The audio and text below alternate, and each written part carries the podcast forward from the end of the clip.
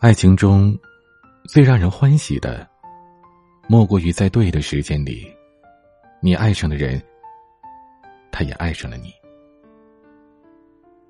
遇上相爱之人，需要的是一种缘分；而拥有相爱之人，更需要的是智慧。至于说，帮你找对的人，做对的事儿。大家好。我是恋爱成长学会的彼岸，欢迎来到治愈说。子君在一家港企做市场部助理，因为英语口语流利，加上靓丽知性的形象和活泼随和的性格，让他在这家快三千人的公司里颇有知名度。陈深是这家公司研发部的工程师，比子君晚一点进公司。子君第一次在公司前台见到了文质彬彬、满身书卷气的陈深时，便对他一见钟情。为了多了解些陈深的情况，子君和研发部的文员小兰不知不觉的走得很近。通过与小兰的闲聊当中，子君知道陈深比自己大两岁，单身。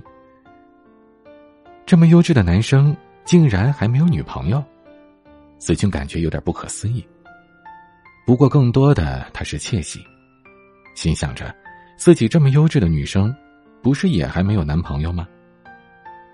子君对待爱情向来是不喜欢的果断拒绝，喜欢的他愿意主动追求，但是，从来都没有主动追求的机会，因为他只有在大学的时候喜欢过一位学长，而那位学长早就名草有主，这个主还是自己的室友。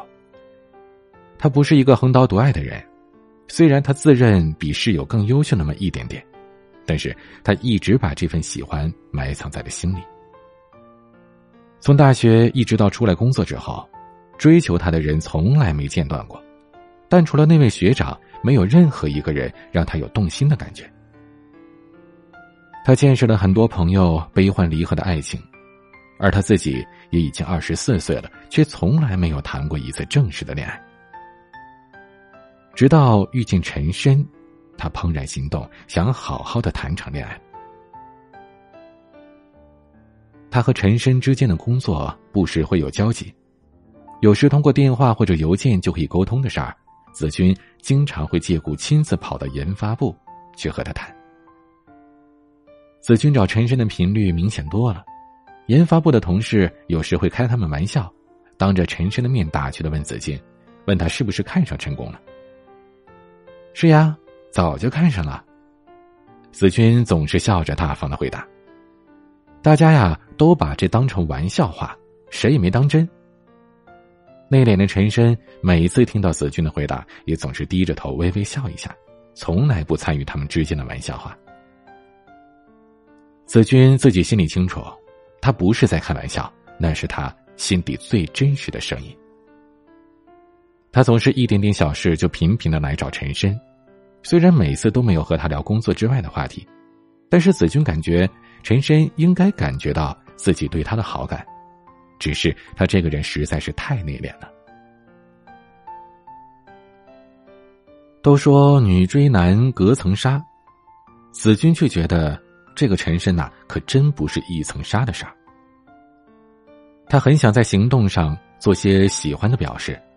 他想过给陈深做爱心早餐送到他办公桌上，但是又顾虑到公司呢不比学校，太过露骨会对两个人的工作有影响，便放弃了这个念头。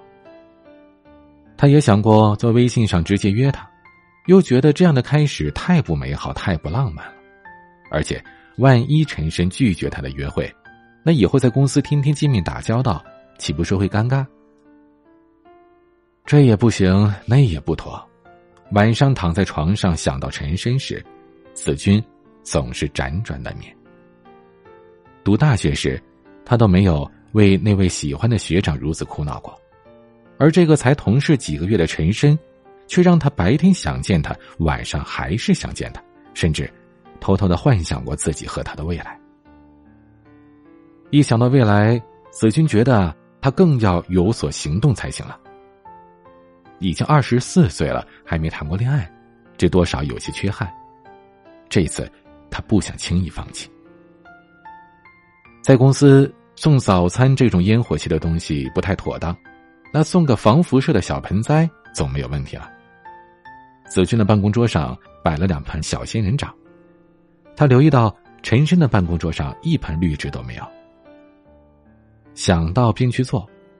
子君在一个周六的晚上买了两盆小仙人掌，他特意在周末的时候去公司加班，发现陈深也在加班之后，便立马拿着昨晚买的仙人掌去找陈深。到了研发部的办公室，发现只有三四个人在加班，而且都在专注的做着自己的事儿。子君暗自欣喜。他走到陈深面前，直接把两盆小仙人掌放到了他的电脑旁边。喏，送给你的，缓解一下眼部疲劳吧。陈深看了一下仙人掌，有一瞬间的意外和惊喜，脸色也瞬间变得微红。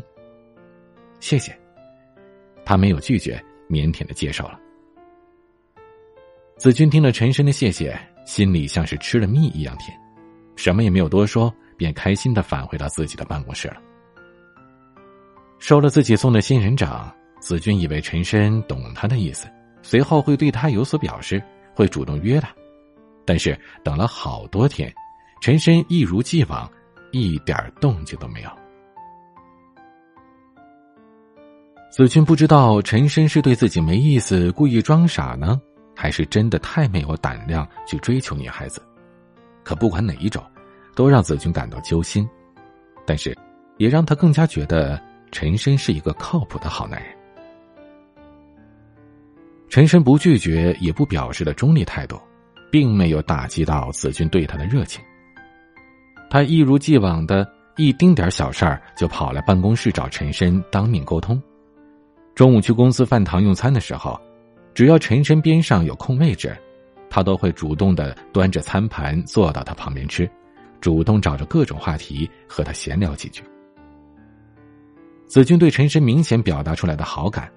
他们身边几乎所有的同事都能感觉到，但几个月过去了，任凭子俊如何主动示好，陈深一直对他是不温不火的。子俊异常苦恼的和我说：“陈深对他一直这么端着，却让他对陈深更加着迷，但是也更让他产生了深深的无力感。他有时候内心特别的抓狂，不知道该怎么办。”我跟子俊分析。既然陈深这座冰山这么久都无法融化，那么继续这样明示或者暗示的表达好感，对他们之间的关系起不了什么推进的作用。如果想突破这种停滞不前的现状，只有两个方法：一是加大攻势，直接表白；二是欲擒故纵，以退为进。直接表白，子君说他偶尔想过，但是没勇气，也不愿意尝试。我说那正好啊。我也觉得先尝试第二种方法更加妥当。男人与女人的交往就像是猫捉老鼠的游戏，把对方逼得太紧，反而会把对方吓住了。有时候，你越想得到一样东西，就越要学会和他保持距离，因为距离产生神秘感，而神秘感能够激发对方的求知欲、探索欲，这便是欲擒故纵，以退为进。心理学家分析到，在爱情里，男人天生有狩猎心理，他们更愿意去主动的征服对方，而不是被对方征服。我建议子君暂时不要再对陈深过度的热情，用普通的同事态度对他就好，甚至可以再冷淡一点，这样才可以让陈深患得患失，开始关注你、重视你，对你产生探索欲。冷淡了一段时间之后。在看似无意的在对方面前暴露下自己的优点和现状，比如让他知道工作之余你在学习其他的东西，让他知道没有恋情你也过得很充实。听了我的建议，研发部办公室子君工作的时候还是会去，但是很少是去找陈深了。每次和陈深需要对接工作，他都尽量在邮件里跟他沟通，不再当面谈。每天中午去公司饭堂吃饭，子君也不再故意的到陈深旁边蹭位置了。子君从小有画画的爱好，他果断的在网上报了绘画班，晚上和周末重新拿起了画笔。决定不再对陈深主动示好的子君，每次在公司见到陈深时，总是努力的压抑住和他攀谈的欲望，只是礼貌性的对他笑一下。子君的态度突然转变，如愿以偿的引起了陈深的关注。不到半个月，研发部文员小兰便告诉子君，陈深向自己打听子君的情况。听到陈深开始关注自己，子君非常激动。但我仍然建议他要静观其变，继续对陈深冷淡一段时间。我相信，如果陈深真的对子君也有好感，他一定会按耐不住有所表示的。